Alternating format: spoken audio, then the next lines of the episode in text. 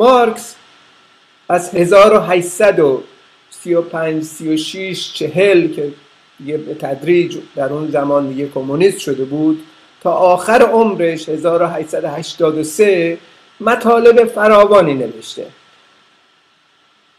در هیچ کدوم از این مطالب در هیچ جایی هیچ کلمه ای نمیشه پیدا کرد از خود مارکس که بگه این چیزی که من دارم این چیزی که بهش رسیدم به عنوان سوسیالیسم در واقع یک ایدولوژیه. یه جایی ارائه بده نظری که ایدولوژی من ایدولوژی مارکسیستیه. هیچ جا.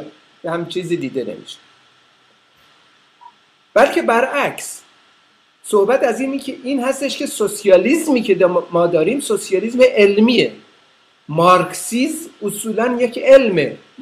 به طور سیستماتیک همه جا نوشته شده. چه از طرف مارکس چه از طرف انگلز که مارکسیز یک علمه.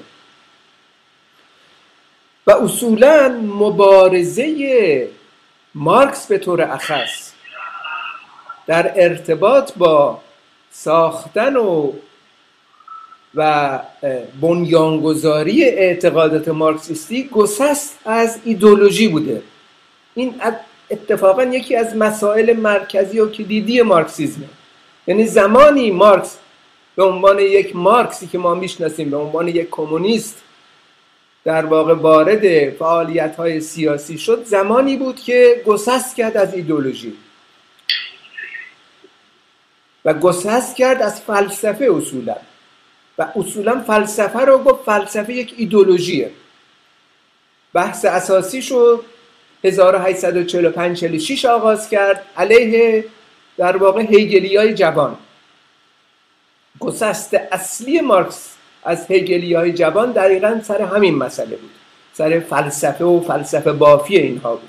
سر این چیزی بود که اینها یک سیستم فکری جامدی که ذهن در واقع در تکامل در حرکت هستش و ماده رو عین و درک می‌کنه و از این طریق جامعه تغییر می‌کنن رو رد کرد. و از طرف دیگه نظرات استرا متریالیستی فورباخو که برای این اساس که این عین هستش که انعکاسش در ذهن ما رو تکامل میده رو هم رد کرد. در واقع اون جایی که اینها رو رد کرد بارها اشاره کرد که اصولا این, این نوع فلسفه این نوع برخوردها یک ایدولوژی حالا چرا بحث ایدولوژی رو مارکس به این ترتیب مطرح چون اصولا بر این اعتقاد بود که آگاهی آگاهی انسان ها از ابتدا در اون ماتریالیسم تاریخی توضیح فراوان میده به خصوص کتاب ایدولوژی آلمانی که چجوری اصولا آگاهی ایجاد میشه. حالا وارد اون قسمت نمیشم بحث مفصلی خودش طلب می‌کنه که بعدا بحث می‌تونیم داشته باشیم.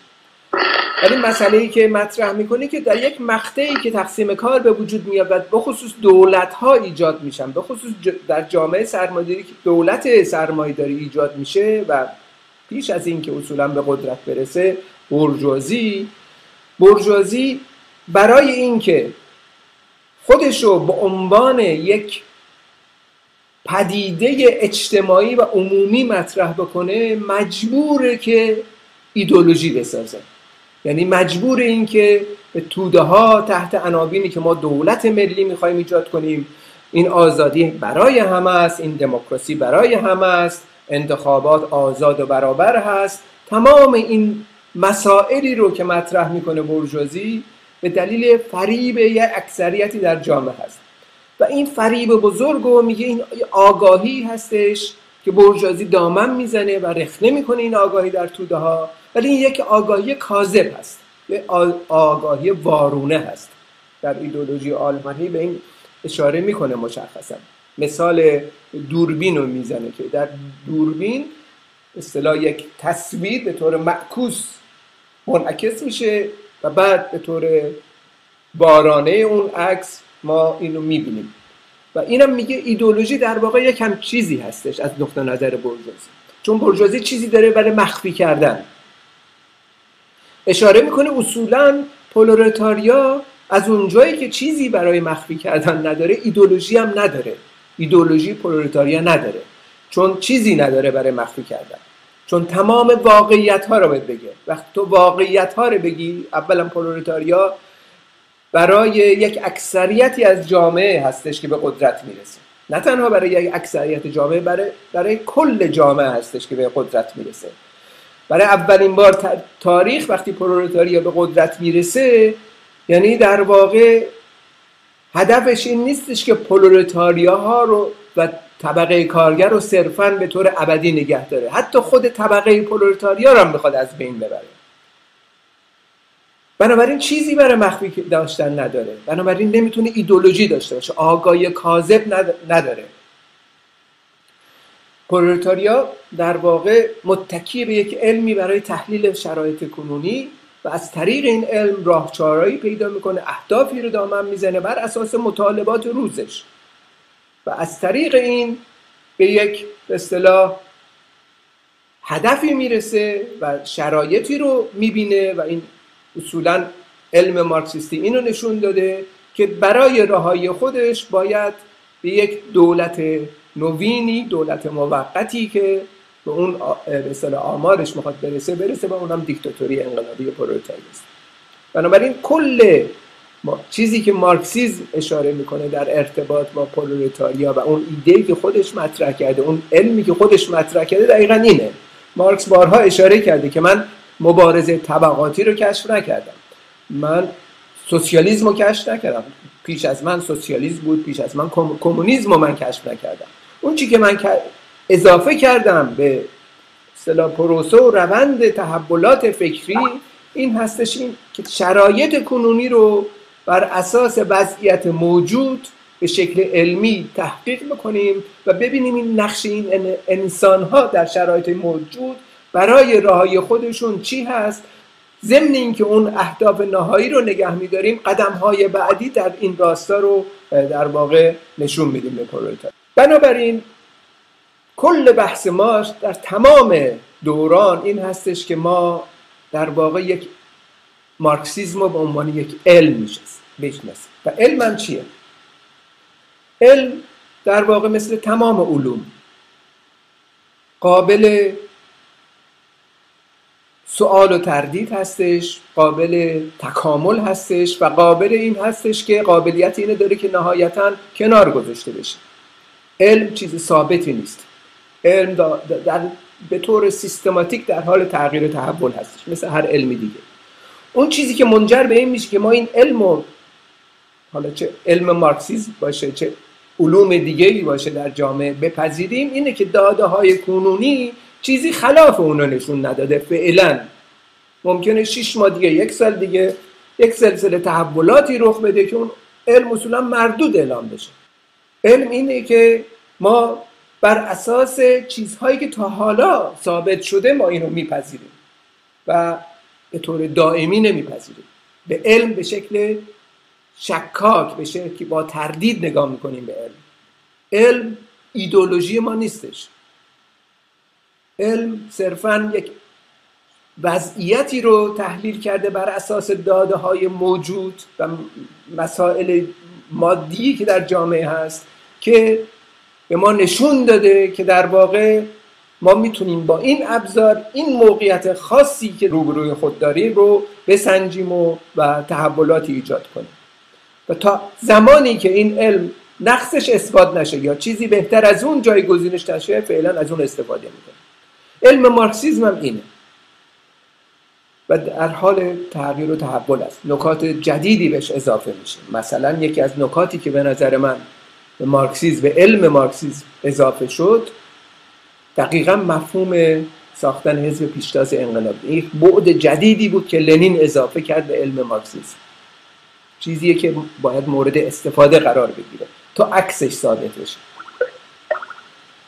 و تحولات مختلفی رخ میده در اینجا. تا اون اساسش در واقع اساسیه که مورد استفاده است. در نتیجه از نقطه نظر کمونیستا وحدت کمونیستا وحدت تشکیلاتی وحدت برنامه دور علم نمی‌تونه باشه. ما با کسی در, در ارتباط با علم مارکسیسم نمی‌تونیم وحدت کنیم. علم مارکسیسم چیزیست باز. بحثی راجبش میشه. تحقیقات ادامه پیدا می‌کنه. و ایدولوژی نیست. علم. علم در واقع ما ازش میآموزیم. راهکارا رو بر اساس اون آزمایش می‌کنیم و جلو می‌بریم. تحقق میدیم مسائل رو. مبارزات طبقاتی رو در واقع بر اساس متکی به این علم متکی به این تئوری جلو می‌بریم. استفاده می‌کنیم از این علم برای کارها برای رهایی پرولتاریا منتها دور ایدولوژی دور علم به عنوان ایدولوژی وحدت نمی‌کنیم. بنابراین ما دور مارکسیزم به عنوان یک علم وحدت نمی‌کنیم. تشکیلات ما می‌خوایم بسازیم یا ساختیم تشکیلات مارکسیستی نمی‌تونه باشه. تشکیلات به اصطلاح مارکسیزم به عنوان یک ایدولوژی نمی‌تونه باشه چون اصولا مارکسیزم علمه. اما چه پس بنابراین باید کرد در ارتباط با تدارک انقلاب؟ اگر دور مارکسیزم به عنوان یک علم نمی‌تونیم وحدت کنیم و نباید وحدت بکنیم. در واقع وحدت ما در درون تشکیلات دور یک برنامه هستش. برنامه برنامه سوسیالیستی است. برنامه که متکیه به این علم. تو کل علم نیست. برنامه سوسیالیستی که دورش ما وحدت می‌کنیم متکیه به شرایط موجود و تحولات موجود جامعه. اجزای مختلف این برنامه داره. مهمترین اصل این برنامه که در محور این برنامه داره هستش و تکامل اونم پیدا می‌کنه اینه که مبارزات کنونی طبقه کارگر در جوامع سرمایداری چگونه داره پیش میره. اون مطالباتی که طبقه کارگر رو می‌تونه قدم به قدم به سوی انقلاب سوسیالیستی سوق بده چی هستش؟ این برنامه یه چکیده ای هستش از عمل طبقه کارگر. لنین اینو به خوبی توصیف می‌کنه. میگه اصولا تئوری تئوری انقلابی در واقع چکیده ای هستش از عمل انقلابی از عمل مبارزاتی. بنابراین ما دور برنامه دور هم جمع میشیم. تشکیلاتی که ما به وجود میاریم در آتیه که تشکیلات کارگری تشکیلاتی هستش که دور این برنامه تشکیل میشه. افرادی که جلب این تشکیلات میشن بر اساس توافق برنامه‌ای جلب میشن نه بر اساس یک علم مارکسیزم یا هر علم دیگه ای بنابراین در درون یک تشکیلات انقلابی که متکیه به این برنامه کسانی باشن که مثلا کتاب کاپیتال نخونده باشن یا اصولا ندونن مثلا اساس مارکسیسم هست چی هستش. اما در ارتباط با مبارزه روزمره هستش که اینها به این نتیجه می‌رسن که با این برنامه مشخص انقلابی توافق دارم بنابراین وحدت ما وحدت کمونیست ها دور یک برنامه هستش. این برنامه هم در حال مدام در حال تحول است چون مبارزه طبقاتی در حال تحول هستش. این برنامه به طور سیستماتیک برنامه جامد ابدی نیستش به طور سیستماتیک باید آزمایش بشه در مبارزات طبقاتی باید سیغل داده بشه باید به هر حال ترمیماتی درش به وجود آورده بشه. منتها این برنامه ای که ما صحبت می‌کنیم محققا یک برنامه عمومی غیر علمی نیست متکی به مارکسیست متکی به این علم مارکسیستی که اشاره کردم.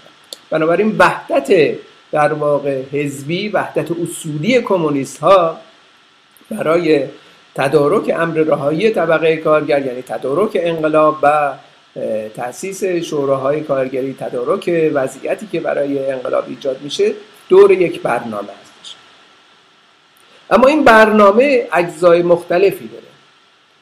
یکی از اجزای اصلیش همونی که گفتم یعنی چکیده مبارزه عملی طبقه کارگر. اجزای دیگرش مرتبط میشه به تجارب بین المللی و تجارب تاریخی جنبش کارگری. واضحه که برای کسب تجارب تاریخی و کسب تجارب در واقع بین المللی نیاز به این هستش که یک بخشی از این برنامه هم تکامل پیدا کنه. یعنی یه در درون این تشکیلات واضحه که باید کارهای اصطلاح نظری تئوریک و انواع اقسام مسائل رو دنبال بکنه. و این برنامه رو غنیتر بکنه. این برنامه رو متکی بکنن به تجارب بین المللی و تجارب مشخص تاریخی طبقه کارگر و تئوری هایی که در واقع در طول تاریخ به این جنبش عمومی کارگری اضافه شده. و اینها رو در واقع سیقل بدن و اینها رو تکامل. اعضای فعالین پیشروهای جنبش کارگری که در طول مبارزه به یک سلسله آگاهیایی می‌رسن و به در سطح جامعه هم اینو ما به خوبی می‌بینیم. بسیاری از افراد در حین مبارزات به یک سلسله آگاهی های ضد سرمایداری حتی آگاهی سوسیالیستی می‌رسن. و این آگاهی سوسیالیستی البته طور سیستماتیک باقی نمیمونه در توده ها.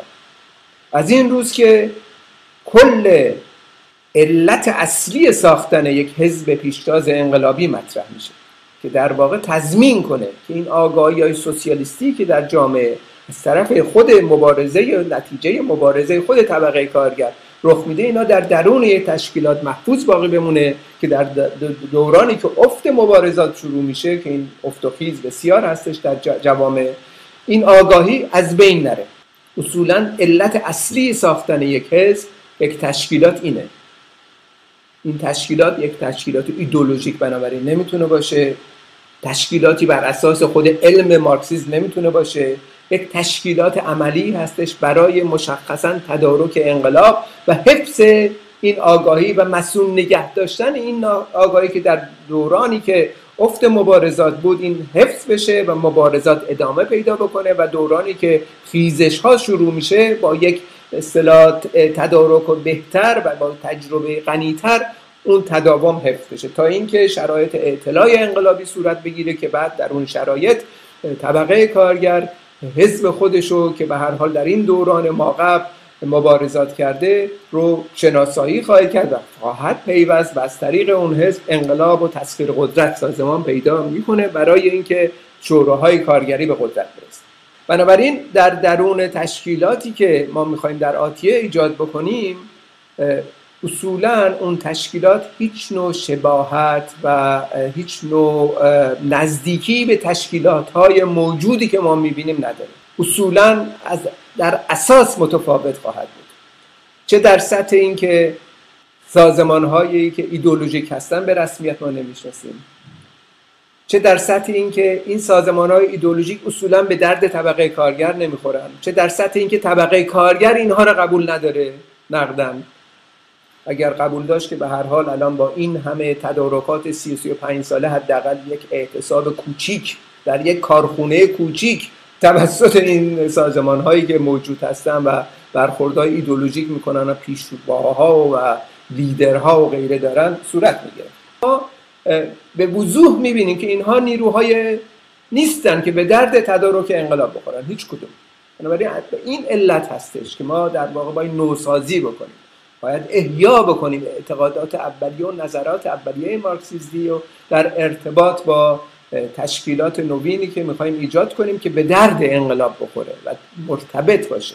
و اون تشکیلات تشکیلات ایدولوژیک نمی‌تونه باشه. تشکیلات صرفا بر اساس حتی ایدولوژی علمی هم نمی‌تونه باشه. باید دور یک برنامه این تشکیلات شکل بگیره. و این کسانی که وارد این تشکیلات میشن اینها در واقع آزمایشاشون در اساس بر اساس مبارزات روزمره هستش که میدن. نه بر اساس مثلا فرض کتاب فلان لیدر یا اینکه کتاب کالمارت یا کاپیتال یا نمی‌دونم فلان مقاله ای که فلان جای فلان کس نوشته.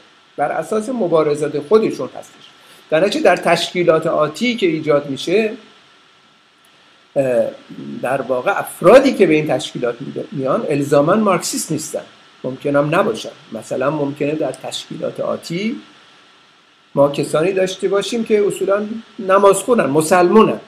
اما از رهبران جنبش کارگری هستن. این برنامه سوسیالیستی رو برای انقلاب سوسیالیستی پذیرفتن و اعتقادات عمومی کلی که در این برنامه هستش قبول دارن. بنابراین این شخص می‌تونه عضو این تشکیلات باشه. از طرف دیگه افرادی می‌تونن کل نظرات مارکسیست رو خونده باشن مطالعه کرده باشن مو به مو قدم به قدم نقل قولهای مشخص از تمام کتابهای مارکس بدن و خودشون هم مارکسیست بدونن ولی در این برنامه رو برای رهایی طبقه کارگر قبول نداشته باشن. چون اصولا اعتقاداتشون ممکنه برجایی باشه. بنابراین ما می‌تونیم برجوهایی پیدا کنیم که مارکسیسم روان خونده باشه و فهمیده باشه و از طرف دیگه یک فردی که دینی یا آنارشیست یا هر کسی دیگه ای باشه که برنامه پرولتاریا برای راهی پرولتاریا پذیرفته باشه. این دومی این پیشرو کارگری این کسی که برنامه سوسیالیستی رو پذیرفته باشه در داخل این تشکیلات ما خواهد بود. اما اون به اصطلاح مارکسیستی که تو خونه نشسته و در واقع اعتقادات برجایی و در سر پرورانه ولی تمام کتابای کاپیتال و همه رو خونده اون نمی‌تونه بیاد در درون این تشکیلات. این بچه تمایز هست. بچه تمایز خوندن کتاب نیستش. بچه تمایز اینه که کی به خودش میگه مارکسیست یا کسی کسی کی به خودش نمیگه مارکسیست نیست. بچه تمایز این نیست که کی ایدولوژی قبول داره کی نیست. بچه تمایز عمل مبارزاتی هستش. مبارزه دور یک برنامه هستش و این اختلاف اساسی هستش که موجود هست. بنابراین مارکسیسم یک علمه علم رهایی پرورساری هستش. منتها دور مارکسیزم ما تشکیلات نمی‌سازیم. ما دور برنامه تشکیلات می‌سازیم.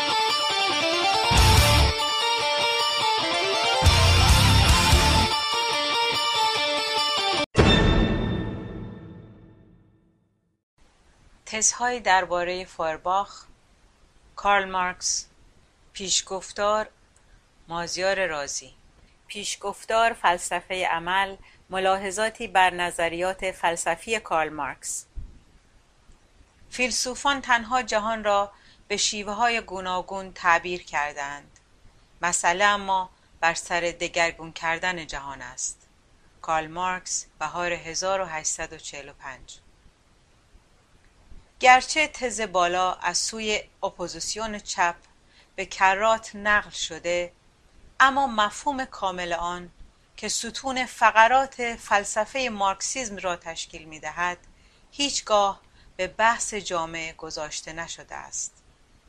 برخلاف نظریات برخی از نظریه پردازان چپ مارکسیزم یک ایدئولوژی نیست زیرا که ایدئولوژی یک آگاهی کاذب است. تنها بورژوازی حامل ایدئولوژی است و طبقه کارگر نیازی به آگاهی کاذب ندارد. در واقع مارکسیزم یک علم است علمی که جهانبینی طبقه کارگر را توضیح می دهد در این حال مارکسیزم به عنوان یک نظریه سلاح انقلاب پرولتری است. در مرکز مارکسیزم نیز فلسفه عمل یعنی praxis قرار گرفته است.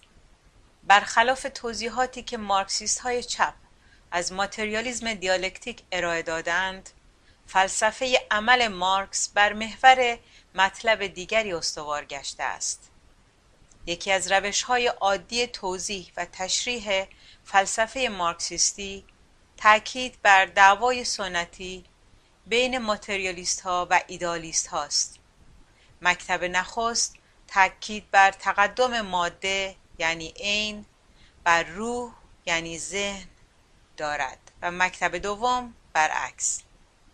نظریه پردازان سنتی استدلال می کنند که کشف مارکس در حوزه فلسفی این است که ماتریالیزم فورباخ و ایدالیزم هگل را در هم آمیخته غنی کرده است. آنان تنها به برشمردن قوانین فلسفی مانند تغییر کمیت بر کیفیت نفی در نفی. وحدت ضدین تز آنتیتز سنتز و غیره بسنده می کنند در واقع مارکسیست های سنتی در بهترین حالت فلسفه مارکسیستی را بر مبنای نظریات ارائه شده توسط لنین در نوشته های فلسفی و یا انگلس آنتی‌دورینگ توضیح می دهند. تردیدی نیست که در این آثار ارزنده عناصر بسیار مهمی از فلسفه مارکسیستی نهفته است. اما مسئله اساسی فلسفه مارکسیستی در این نکات خلاصه نمی گردد. مفهوم فلسفه عمل نزد مارکس. کلیه فیلسوفان پیشا مکتب ایدالیستی هگل عمل و یا رابطه بین تئوری و عمل در فلسفه را با تردید مینگریستند. به زمانان گویا ترکیب عمل با تئوری منجر به کاهش خلوص مسائل نظری میگشت. پیش از مارکس ایدالیسم آلمانی نهفته در نظریات هگل ترکیب عمل و تئوری را آگاهانه ارزیابی و ترک کرد. علت آن نیز این بود که ایدالیسم آلمانی در مرکز جنبش انقلابی ضد فئودالی آن دوره قرار گرفته بود به ویژه در فرانسه. هگل در نوشته های خود به کرات به ارتباط بین فلسفه و واقعیت انقلابی زمان خود اذعان داشت. پس از آن مارکس در مورد وضعیت آن دوره نوشت که آلمان وجدان تئوریک سایر کشورهاست که در عمل آنچه را ها یعنی فیلسوفان آلمانی در موردش فکر می کردند به مورد عمل قرار داده است. اما با این وضع ایدالیزم مطلق گرایانه هگل دنیا را همان گونه که موجود بود پذیرفت و خواهان تغییر یا دگرگونی آن نگشت.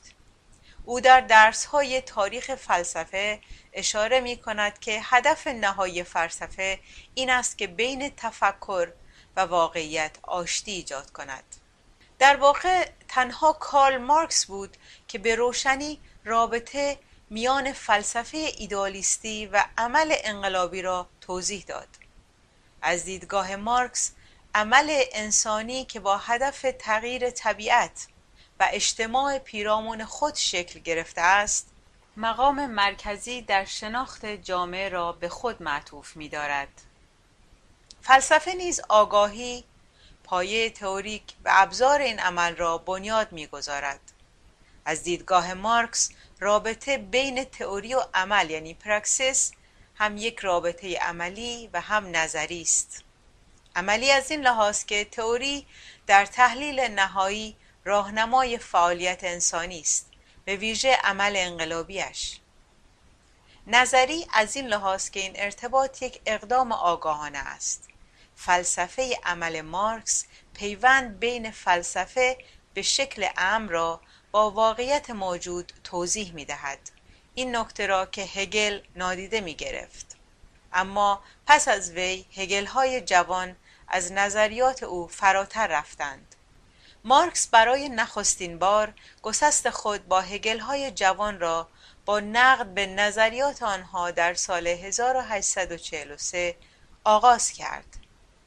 مارکس با نقد بر دو مکتب موجود هگل های جوان نظریه فلسفه عمل را تکامل داد.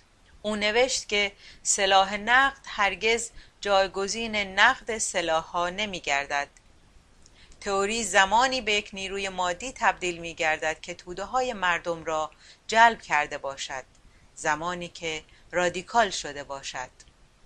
نقش پرولتاریا در تحقق فلسفه عمل پس از این تکامل نظری دو سوال برای مارکس مطرح شد.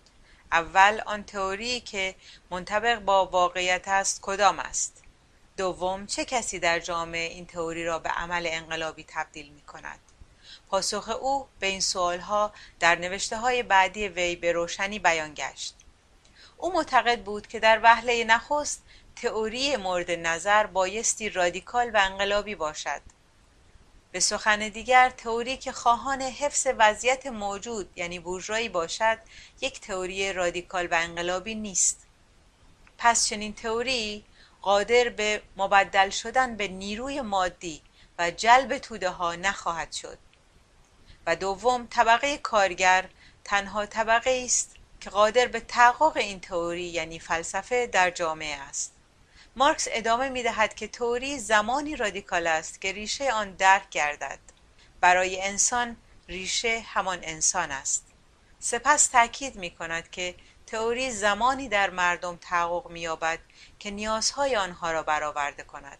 بنابراین از دیدگاه مارکس فلسفه عمل یک نقد رادیکالی است که زمانی از تئوری به صحنه عمل وارد می گردد که پاسخگوی نیازهای انسانهای واقعی در جامعه باشد.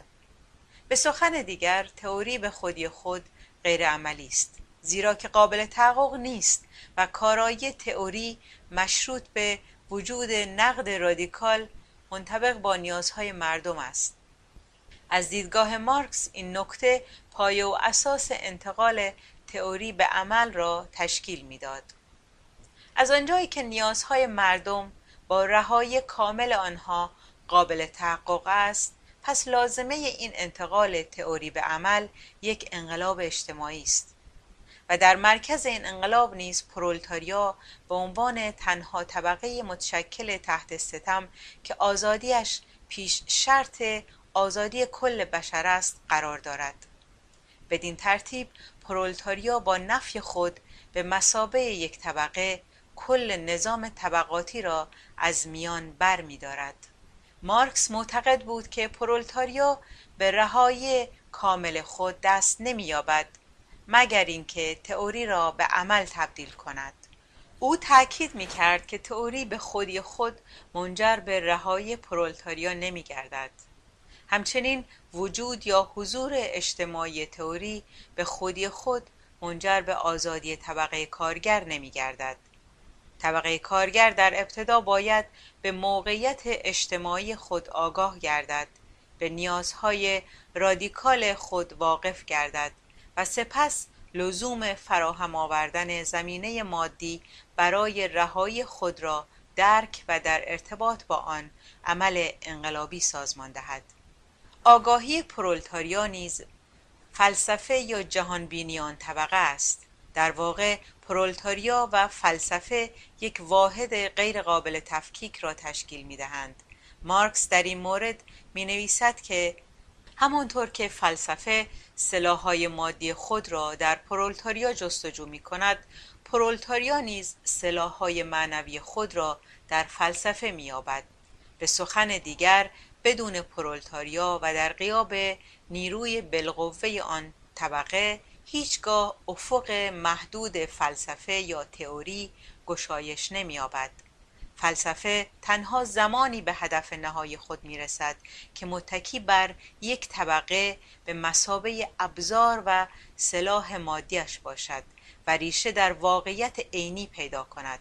از سوی دیگر پرولتاریا بدون دسترسی به سلاح معنوی خود یعنی فلسفه به رهایی نهایی نخواهد رسید. مارکس می‌گوید که فلسفه بدون القاء پرولتاریا تحقق واقعی نمییابد و پرولتاریا بدون تحقق واقعی فلسفه نمی‌تواند خود را ملغا کند. تا این مقطع تحلیل های مارکس در مورد نقش پرولتاریا از زاویه مفاهیم فلسفی بنا شده بود و نه تحلیل های اقتصادی اجتماعی. تحلیل او محدود و تنها متکی بر ارزیابی تاریخی او از وضعیت پرولتاریا بود او هنوز نقش پرولتاریا را از زاویه تحلیل قوانین حاکم بر روابط اقتصادی سرمایداری، روابط طبقاتی جامعه بورژوایی و دولت سرمایداری بنا نکرده بود. در واقع کمبود یک تحلیل علمی از نقش پرولتاریا در تحلیل های آن دوره او مشاهده می‌شد. اما با این وصف او به نقش مرکزی پرولتاریا در انقلاب و دگرگونی جامعه بورژوایی دست یافته بود. پس از آن دوره او تمرکز خود مبنی بر توضیح نظر عمل را بر کار بشر یا تولید مادی گذاشت. او چنین روشی را در دست نوشته های اقتصادی فلسفی 1844 یا همان دست نوشته های 1844 آغاز کرد و در کتاب سرمایه به عالیترین شکل آن تجلی داد نظری که بر این امر تاکید داشت که پرولتاریا به علت فروش نیروی کارش ارزش افزونه تولید کرده و نقش آن در تولید زمینه لازم برای سازماندهی انقلاب سوسیالیستی را فراهم می آورد. اما باستاب این نظریات به دقیق ترین شکل آن در تزهای فورباخ نمایان شد. تزهای فورباخ و فلسفه عمل اساسی ترین خصوصیات فلسفه عمل مارکس در تزهای فورباخ 1845 خود را به نمایش گذاشت. در این اثر کوتاه مارکس به وضوح مفهوم عمل را مبنی بر وحدت بشر و طبیعت و وحدت عین و ذهن نشان داد در یازده تز مارکس فلسفهش را به مسابه فلسفه تغییر و تحول جهان معرفی می کند به تزها می پردازیم تز اول. نقص اصلی ماتریالیسم همه فیلسوفان تاکنون از جمله فورباخ این است که شی واقعیت جهان محسوس در آنها فقط به صورت عین یا نگرش تعمل به طور ذهنی درک می شود نه به صورت فعالیت بشری مشخص یا پراتیک.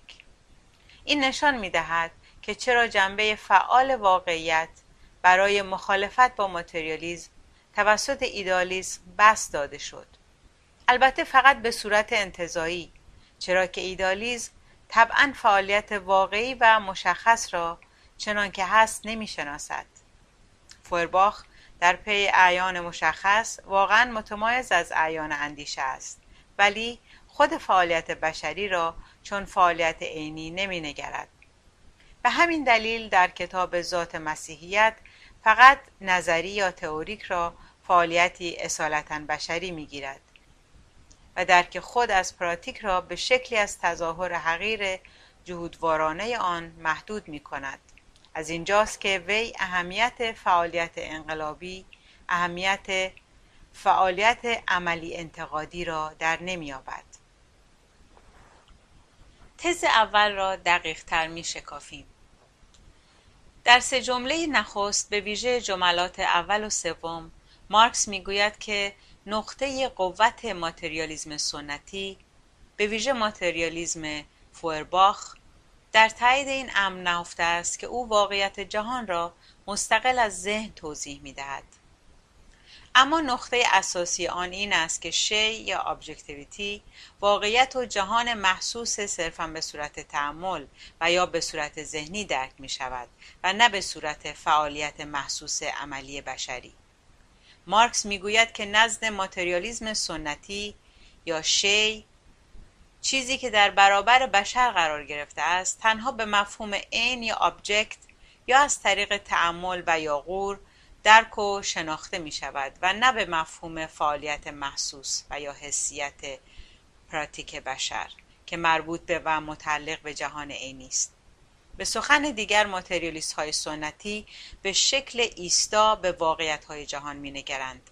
آنها تنها به چیزهایی که در برابر آنها یعنی خارج از ذهن آنها قرار گرفته می نگرند و در مورد آن اشیا تأمل می کنند.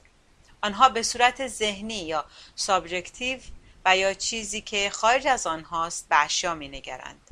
در تقابل با ماتریالیست ها این مثل فورباخ ایدالیست ها جنبه فعال یعنی تاثیر این بر ذهن را درک کردند هرچند به صورت تجریدی و انتظایی البته مارکس بر این باور است که ایدالیست ها نیز کارشان ایراد دارد زیرا که این را نادیده می‌گیرند.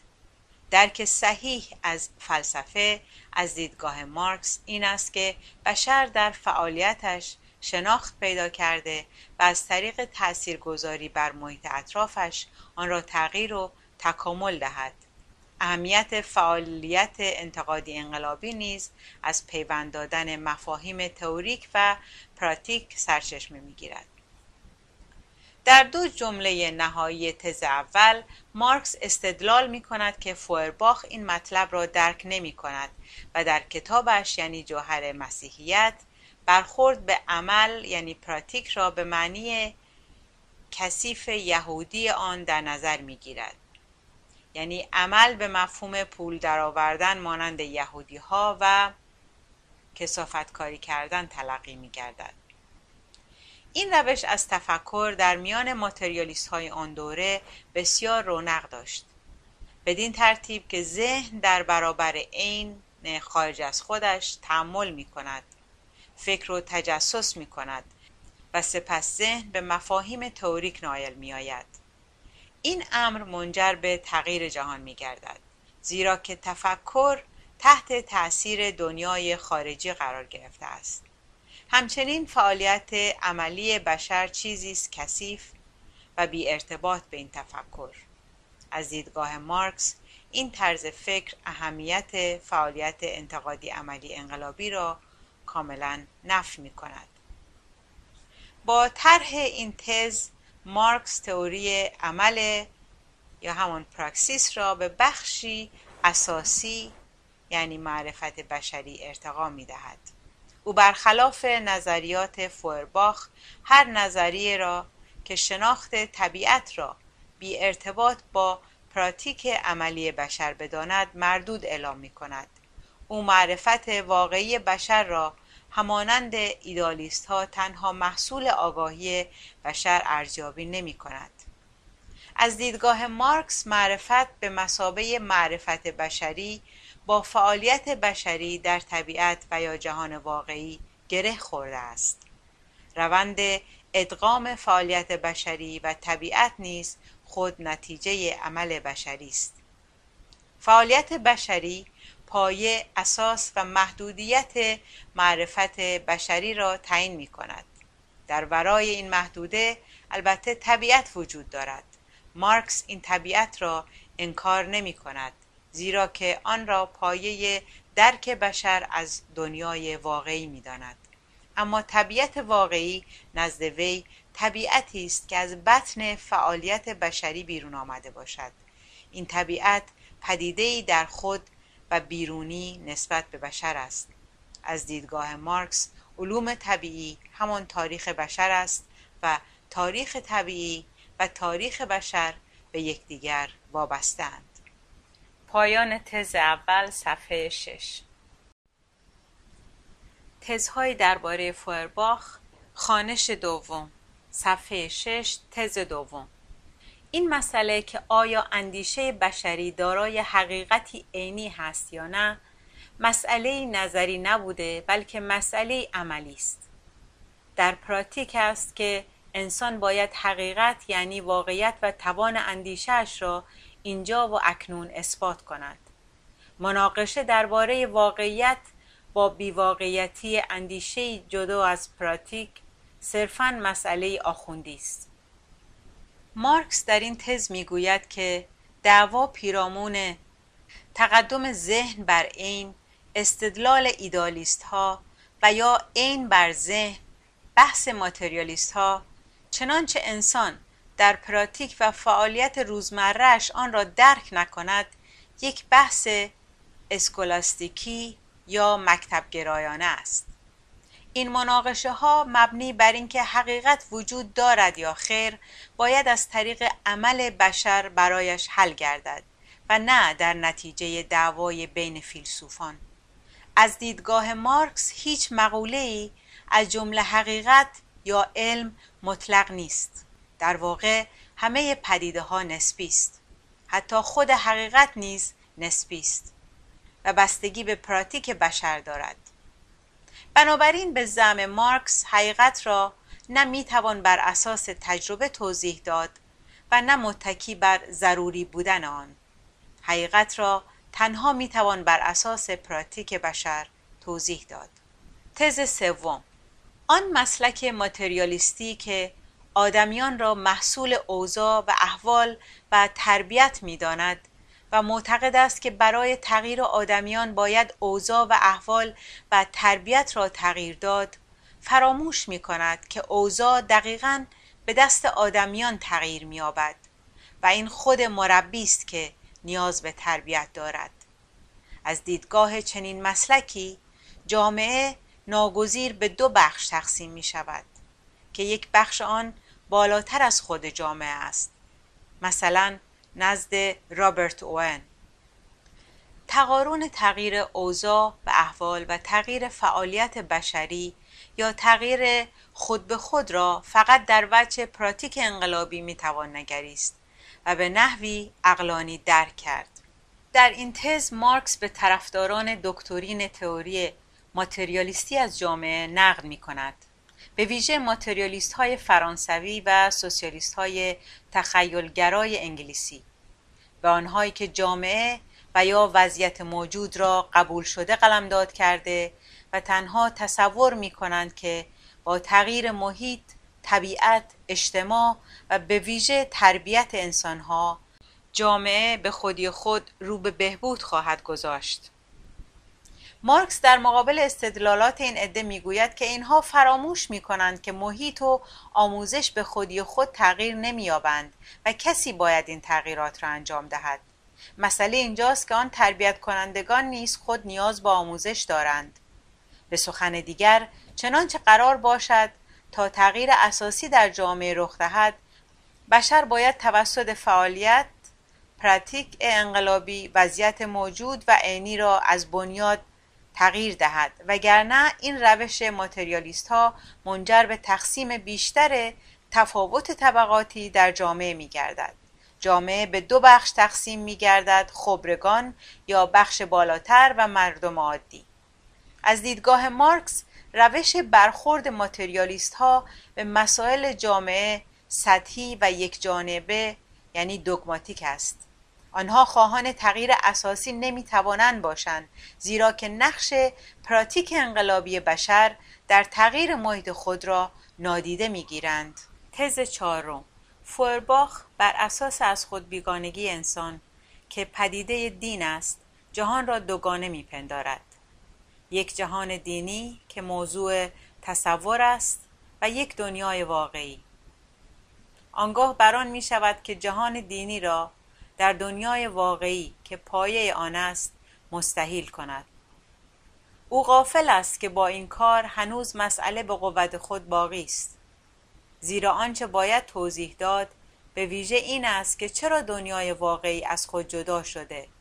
به صورت قلمروی مستقل در ابرها تثبیت می‌یابد. این جدا شدن فقط بر اساس از خود گسیختگی و تضاد درونی دنیای واقعی تبیین پذیر است. پس نخست باید جهان را در تضاد آن درک کرد تا سپس بتوان آن را با اقدام انقلابی و حذف تضاد عملا دگرگون ساخت. به عنوان مثال همین که دریافتیم که خانواده زمینی راز خانواده آسمانی است دیگر باید به انتقاد نظری همان خانواده زمینی از یک سو و دگرگون کردن انقلابی آن در عمل از سوی دیگر پرداخت. در تز چهارم درک فوئرباخ از مذهب مورد سوال قرار می گیرد. در دو پاراگراف نخست مارکس دنیای واقعی و غیر واقعی را از یکدیگر متمایز می کند. او معتقد است که بشر به عنوان یک فرد محدودیت هایی در حوزه های معرفت، قدرت و عشق داراست. اما بشر به مسابه یک واحد عمومی به حوزه های نامحدودی دسترسی پیدا می کند و یکی از آنها دین است. مذهب خارج از بشر قرار گرفته و به شکل یک پدیده تخیلی در ظاهر خدا برای افراد جامعه تجلی می یابد. اما این دو پدیده یعنی دنیای دینی و غیر دینی را نمی توان در هم حل کرد. در پاراگراف های بعدی مارکس اشاره می کند که نظریه از میان برداشتن از خود بیگانگی بشر و تحلیل بردن جهان دینی در جهان غیر دینی که توسط فوئرباخ طرح می گردد عملی نیست مگر توضیح تضادهای واقعی که در جهان وجود دارد و تنها شکلی که این تضادها از بین می روند توسط پراتیک بشری و دگرگون کردن انقلابی آن تضادها در عمل است. پدیده هایی که از پراتیک بشری جدا بوده در ابرها باقی مانده و غیر قابل حل هستند. تز پنجم. فورباخ ناراضی از اندیشه انتظایی به نگرش حسی روی می آورد اما جهان محسوس را چون محصول پراتیک مشخص انسان در نظر نمی گیرد. در این تز مارکس نظریه فورباخ را در مقابل نظریات ایدالیستی یعنی اندیشه انتظایی مورد ستایش قرار می دهد. او تاکید می کند که ماتریالیست های مانند فورباخ با تفکر مجرد راضی نمی شوند و متوسل به تحمل حسی دنیای خارج می شوند. این یک گام به پیش است. اما این برخورد به خودی خود ناقص است. از دیدگاه مارکس ماتریالیست های سنتی نمی‌فهمند که خود حسیت یک عمل علمی است به سخن دیگر خود حس کردن نیز از پراتیک مشخص انسان ناشی می گردد. این نکته اساسی است که فوئرباخ از نظر دور می دارد. تز ششم فوئرباخ گرچه ذات دینی را در ذات بشری حل می کند اما در نظر نمی گیرد که ذات بشر امر انتظایی در درون فرد بشری جدا از افراد دیگر نیست. این ذات در واقعیت خیش مجموعه ای از روابط اجتماعی است. از آنجا که فورباخ به نقد تحقیقی این موجود واقعی نمی پردازد ناگزیر یک جریان تاریخ را نادیده می گیرد و با فرض وجود یک فرد انسانی منتظه و جدا از دیگران روح دینی را چیزی تغییرناپذیر و به خودی خود موجود میپندارد. دو در نتیجه وجود بشری را فقط به عنوان نوع به عنوان کلیت درونی گنگ که محمل صرفا طبیعی ارتباط افراد با یکدیگر است در نظر می‌گیرد. مارکس در این تز بیان می دارد که فوئرباخ مانند سایر ماتریالیست ها بر این باور است که ذات یا جوهر انسانها در جوهر مذهب ادغام گشته است. زیرا که انسانها به خاطر فلاکت و بدبختی خود مجبور به کشف نیروی ماورای طبیعت یعنی خدا می شوند و برای حل مسائل خود به آن متوسل می شوند به زعم او کشف خدا حاصل از خود بیگانگی بشر است. مارکس در پاسخ می‌گوید که ذات بشر یک پدیده انتظاعی و مجرد نیست. جوهر انسان پدیده یک پارچه که شامل همه انسانها به طور مساوی شود نیست. در واقع جوهر انسان مجموعه ای از روابط اجتماعی است. جوهر انسان بر اساس روابطش با سایر انسانها تعیین می گردد جوهر انسان مجموعه روابطی است که انسان با سایر انسانهای اجتماعی برقرار کرده است. مارکس در اینجا خود انسان را تعریف می کند او معتقد است که ذات خود انسان نیز در نتیجه یک سری روابط اجتماعی تعیین می گردد به زم مارکس برخورد فورباخ دو ایراد اساسی دارد. اول با عدم درک صحیح از روند تاریخ و انتظار کردن انسان از روابط اجتماعیش تحت عنوان روح دینی شی برای خود و در خود یعنی مستقل از انسان اختراع می کند در صورتی که پدیده ای تحت این عنوان وجود ندارد. روح دینی زائده روابط اجتماعی انسان هاست و نه چیزی در خود. دوم ذات انسان را به نوع بشر تقلیل می دهد جوهر بشر تبدیل به کلیت درونی گنگ می گردد تز هفتم. بنابراین فورباخ توجه نمی کند که روح دینی خود محصول اجتماعی است و خرد انسانی مجردی که وی تحلیل می کند در واقع به یک شکل اجتماعی معین تعلق دارد. مارکس تاکید می کند که فورباخ توجه نمی کند که روح دینی خود محصول اجتماعی است. و ارتباطی به انسانهای مجرد و منفرد ندارد. آن خرد انسانی خود به جامعه تعلق دارد. در واقع انسان از دیدگاه ماتریالیزم فورباخ یک پدیده آسمانی و نه یک بشر زمینی که روابط با سایر انسانها دارد. تز هشتم. هر گونه زندگی اجتماعی ذاتا پراتیک است.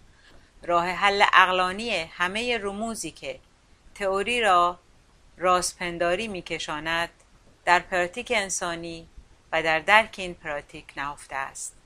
مارکس مجددا در این تز تأکید می کند که زندگی اجتماعی بشر ذاتا پراتیک یا عملی است.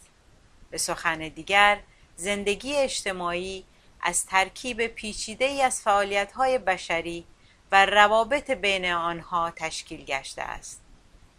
این امر به این مفهوم است که در مورد زندگی اجتماعی تنها نمی‌توان تحمل کرد.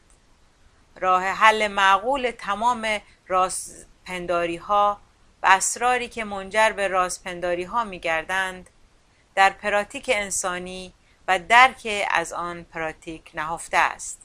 پاسخ همه نظریات و مسائل تئوریک در سطح فلسفی در تحلیل نهایی در پراتیک انسانی و درک از آن پراتیک خلاصه می شود. پراتیک انسانی به مفهوم فعالیت اجتماعی انسان رجوع شود به تز ششم پراتیکی است که توسط انسان قابل درک است. تز نهم. بالاترین نتیجه که ماتریالیسم نگریشی یعنی متعمل یعنی ماتریالیسمی که فعالیت حواس را فعالیتی پراتیک نمییابد بدان می‌رسد همانا شیوه نگرشی یا تعمل افراد جدا از هم در جامعه مدنی است. مارکس بر این اعتقاد استوار است که ماتریالیسم فوئرباخ ماتریالیسم کسانی که بر شی خارج از خودشان تنها تعمل می کنند و هیچ نقشی برای پراتیک انسان قائل نیستند همانا قائل نشدن نقش سیاسی برای افراد در جامعه یعنی جامعه مدنی می گردد تز دهم. دیدگاه ماتریالیسم کهن جامعه مدنی است. دیدگاه ماتریالیسم نو جامعه بشری یا بشریت اجتماعی است. از دیدگاه مارکس ماتریالیسم نوین خواهان جامعه بشری جامعه‌ای که در آن سیاست دولت و طبقات وجود دارند است. او جامعه مدنی ماتریالیزم کهن را به علت اینکه نقش دولت و سیاست در آن نف میگردد مردود اعلام می کند تز یازدهم. فیلسوفان تنها جهان را به شیوه های گوناگون تعبیر کردند مسئله اما بر سر دگرگون کردن جهان است. تز آخر به عنوان جمعبندی تزهای پیش است مارکس در این تز اساس شیوه فیلسوفان قدیمی را مورد سوال قرار می دهد. او می‌گوید که فیلسوفان چه ماتریالیست چه ایدالیست تنها جهان را تفسیر کرده اند. آنها تنها تئوری ارائه داده و حرفهای شیرین زدند. آنها مسئله مرکزی را نادیده گرفتند. مسئله اساسی تغییر و دگرگون کردن جهان است اما نه دگرگونی به خاطر دگرگونی کردن بشر از طریق پراتیک و فعالیت حسی خود در ارتباط با سایرین از جامعه شناخت پیدا کرده موقعیت خود را درک کرده و به فعالیت انتقادی انقلابی در راستای تغییر و دگرگون کردن محیط خود اقدام می کند. گرچه یازده تز یاد شده نکات اساسی نظریات مارکس در مورد فلسفه عمل را بیان کرد اما بدون اتکا به کتاب ایدولوژی آلمانی جانمایه نظریات مارکس را انکاس نمی‌داد. پایان صفحه 9 تزهایی درباره فورباخ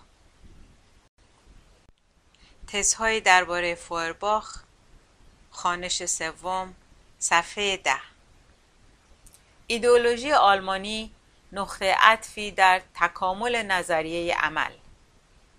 تبدیل تئوری فلسفی از ایدئولوژی به علم پیش شرط ظهور عمل انقلابی را بنیاد گذاشت. از این رو کار تئوریک مارکس و انگلس نیز بر محور این موضوع بین سال 1844 تا 1845 متمرکز شد.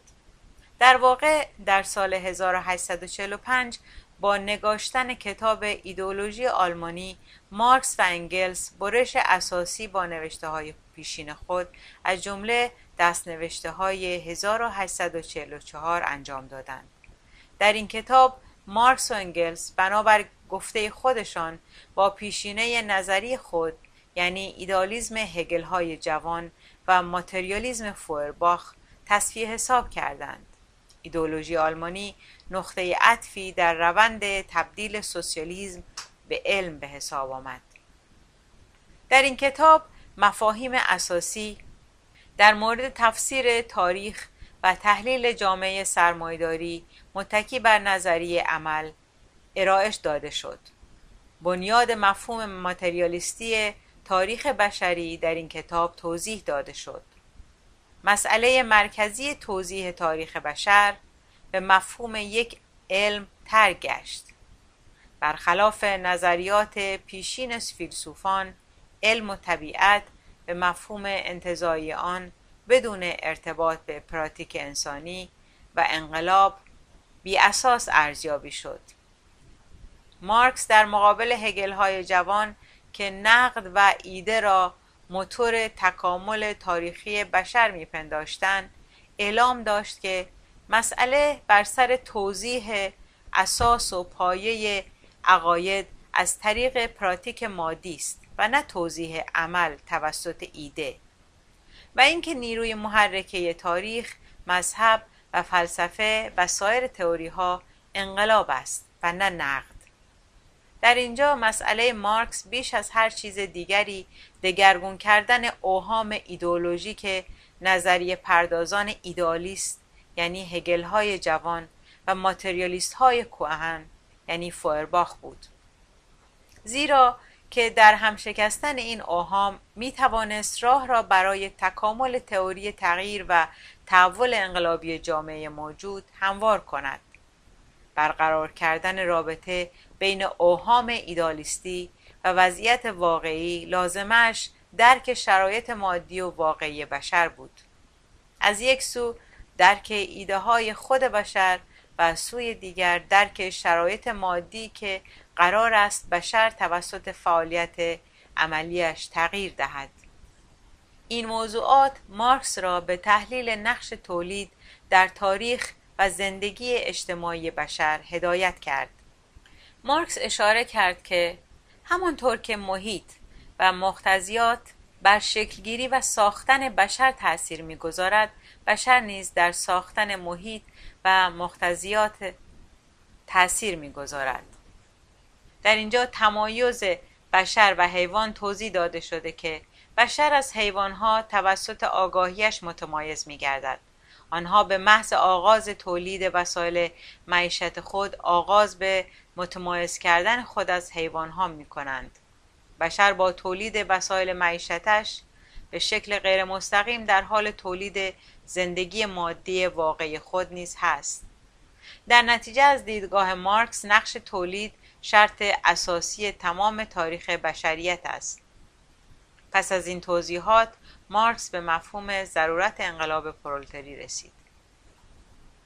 نقش انقلاب در تئوری عمل در تحلیل و تحقیق نقش تولید در تاریخ بشریت مارکس دو مقوله پیوسته کلیدی ماتریالیزم تاریخی را معرفی کرد نیروهای تولیدی و مناسبات تولیدی. در آن دوره مارکس به شکلهای مراوده اشاره می کرد او اشاره کرد که به عللی خارج از تمایل قرض و اراده افراد جامعه نیروهای تولیدی که همگام با ضرورت اجتماعی رشد می کنند به چنان تکاملی نایل می آید که مناسبات تولیدی موجود رشد فراتر آن را مسدود می کند. این دو مقوله که ارتباط تنگاتنگ و پیچیده‌ای با یکدیگر دارند در این مرحله در تناقض با یکدیگر قرار گرفته و تناقض خود را به شکل تضاد طبقاتی به نمایش می‌گذارند تشدید این تضاد طبقاتی ضرورت عینی یک انقلاب را در دستور روز قرار می دهد. این انقلاب در جامعه سرمایداری نتیجه فعالیت عملی عده انسان به ویژه پرولتاریا خواهد بود. تحت چنین وضعیتی کمونیسم به مسابه تنها راه حل علمی ظاهر می گردد. مارکس اشاره می کند که برای ما کمونیسم یک روابط اداری که باید آن را برقرار کنیم نیست. یک ایدئالی که قرار است واقعیت با آن انتباق گردد نیست. ما جنبش واقعی را که وضعیت موجود امروزی را قرار است دگرگون کند کمونیسم مینامیم. در این انقلاب نقش کارگران به مسابه افرادی بیچاره فلاکت زده که تنها خواهان رهایی خود هستند ارزیابی نمی شود پرولتاریا به مسابه عضو طبقه اجتماعی است که به واسطه نقش تعیین کنندهش در تولید به ویژه تولیدی پیشرفته در موقعیت رهبری کل جامعه در مقابل طبقه متخاصم بورژوازی قرار می گیرد. زمانی که پرولتاریا به ضرورت انقلاب پی برد آن طبقه نه تنها خواهان نابودی طبقه بورژواست که خواهان از میان برداشتن همه طبقات اجتماعی است حتی خود پرولتاریا مارکس می‌گوید که طبقه که در صدر انقلاب قرار می‌گیرد حتی چنانچه در ظاهر در تقابل با یک طبقه دیگر باشد از ابتدا به مسابه نماینده کل جامعه نمایان می گردد. آن طبقه به عنوان کل توده جامعه در مقابل یک طبقه طبقه حاکم ظاهر می گردد. از این ارزیابی مارکس به نظریه سازماندهی انقلابی به مسابه حلقه رابط بین تئوری و عمل می رسد. از تئوری عمل به عمل انقلابی از دیدگاه مارکس تئوری عمل انقلابی گرچه از نقد به سایر نظریات ایدالیستی و ماتریالیستی کهن آغاز کرده و در تقابل آنها قرار گرفته اما به خودی خود معدل به عمل انقلابی نمی گردد. حتی تئوری عمل خود مارکس که مبلغ پراتیک انسانها در راستای تغییر و تحول جهان بود در تحلیل نهایی یک تئوری یا نقد باقی میماند مگر اینکه از پایه مادی برای تحقق عملی آن برخوردار باشد به این علت که تئوری متکی بر خود پایه مادی برای تغییر و تحول در جامعه را نمی‌تواند ایجاد کند. حتی چنانچه عدهای آگاه یعنی روشنفکر چنین نظریه‌ای یعنی تلفیق تئوری و عمل را به عالی ترین شکل آن پرورش داده باشند هنوز انتقال اولی به دومی بدون یک عنصر دیگر صورت پذیر نیست. از دیدگاه مارس آن عنصر دیگر حزب پرولتری بود که زمانی جلوه عینی می‌یابد که مسئله عملی انقلاب تر و در دستور روز قرار گیرد مارس و انگلس برای نخستین بار این عنصر عینی را در بیانیه کمونیست 1848 به روشنترین شکل آن بیان کرده و در عمل مورد اجرا قرار دادند. مارکس و انگلس همراه با عده دیگر از انقلابیون به تشکیل اتحادیه کمونیست برای مداخله عملی در جنبش کارگری در راستای جامعه عمل پوشاندن به تئوری های خود مبادرت کردند.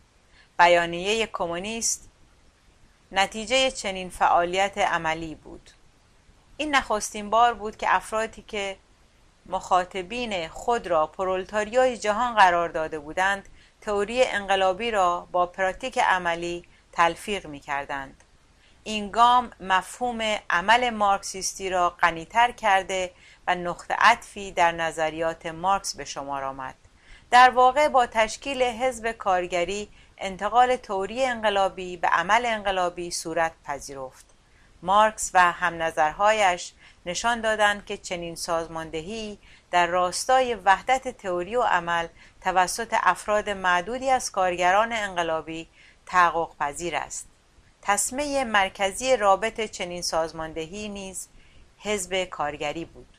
حزبی متشکل از متحدترین و جدیترین عناصر جنبش کارگری یعنی پیشرو کارگری. حزبی که رابط مستقیم آشتی بین تئوری انقلابی و عمل انقلابی است.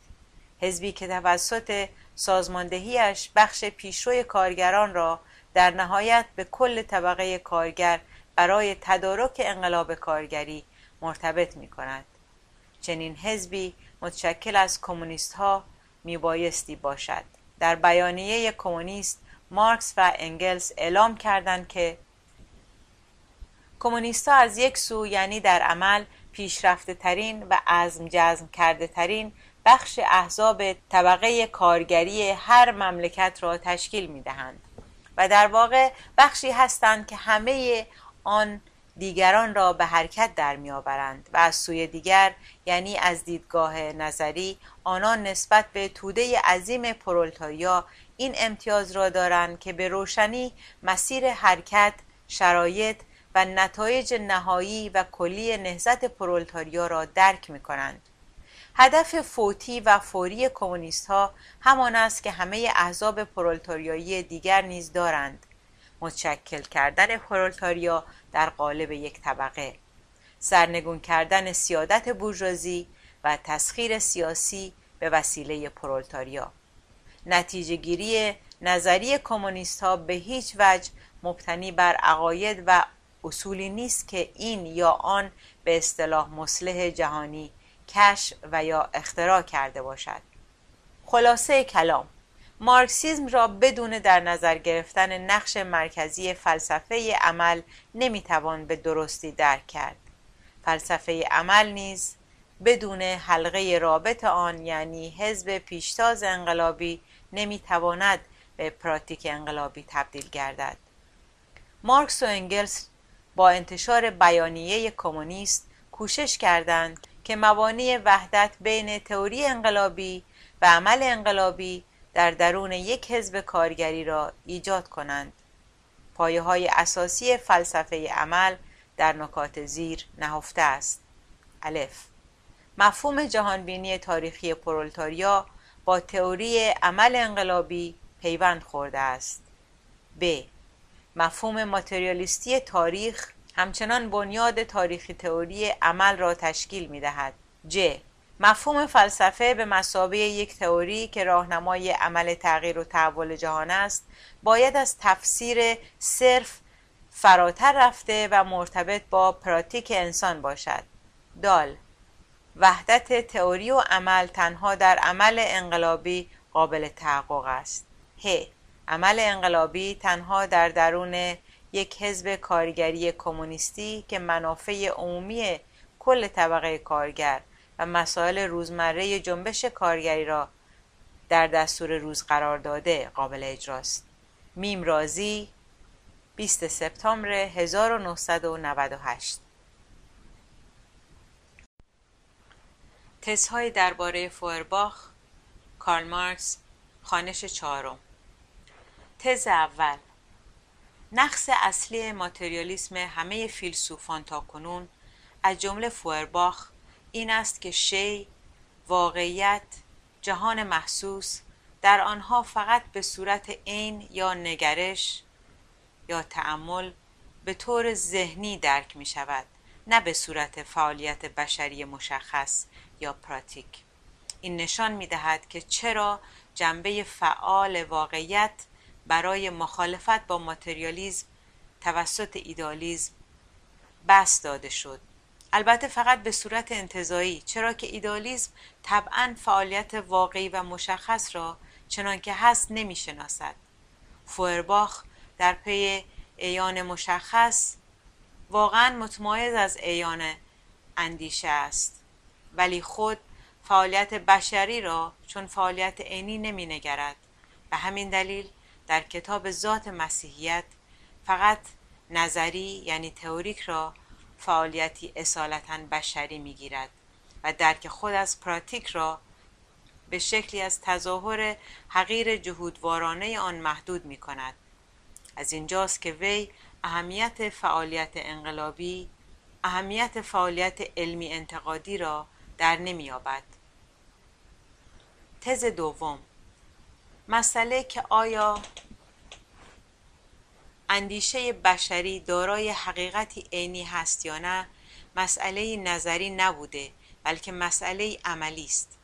در پراتیک است که انسان باید حقیقت یعنی واقعیت و توان اندیشهاش را اینجا و اکنون اثبات کند. مناقشه درباره واقعیت با بیواقعیتی اندیشه جدا از پراتیک صرفا مسئله آخوندی است. تز سوم.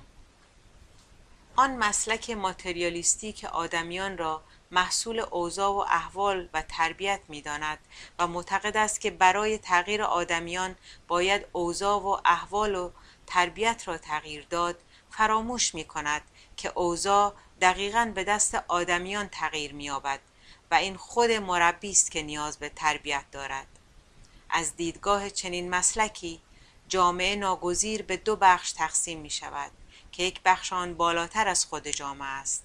مثلا نزد رابرت اوون تقارن تغییر اوضاع و احوال و تغییر فعالیت بشری یا تغییر خود به خود را فقط در وجه پراتیک انقلابی می‌توان نگریست و به نحوی اقلانی درک کرد. تز چهارم. فورباخ بر اساس از خود بیگانگی انسان که پدیده دین است جهان را دوگانه میپندارد. یک جهان دینی که موضوع تصور است و یک دنیای واقعی. آنگاه بران می شود که جهان دینی را در دنیای واقعی که پایه آن است مستحیل کند. او غافل است که با این کار هنوز مسئله به قوت خود باقی است زیرا آنچه باید توضیح داد به ویژه این است که چرا دنیای واقعی از خود جدا شده؟ به صورت قلمروی مستقل در ابرها تثبیت می‌یابد. این جدا شدن فقط بر اساس از خود گسیختگی و تضاد درونی دنیای واقعی تبیین پذیر است. پس نخست باید جهان را در تضاد آن درک کرد تا سپس بتوان آن را با اقدام انقلابی و حذف تضاد عملا دگرگون ساخت.